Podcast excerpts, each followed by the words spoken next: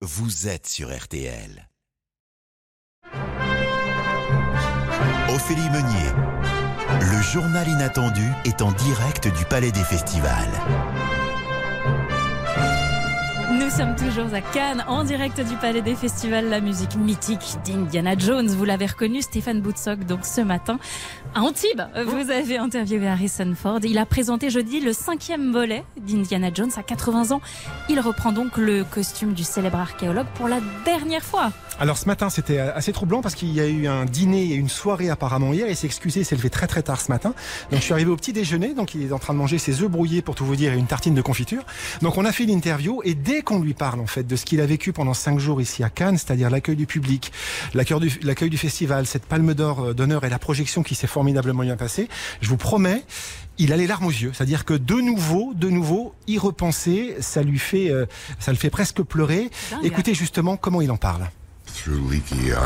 J'en ai les larmes aux yeux, ça restera un moment inoubliable et l'accueil du film a dépassé tout ce que j'en attendais ou imaginais.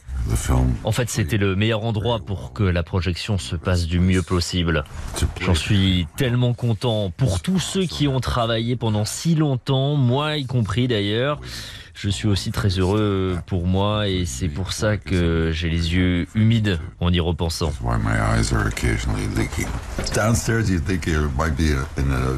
En bas des marges, vous pensez juste à entrer dans une salle de projection, mais en haut, vous apercevez tout ce qu'on ne voit jamais, cette foule.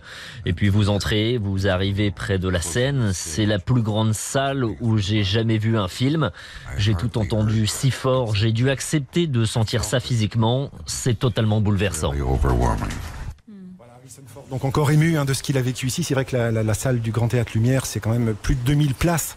Donc c'était très impressionnant. Il repart là tout à l'heure aux États-Unis. Le film sort le 28 juin en France.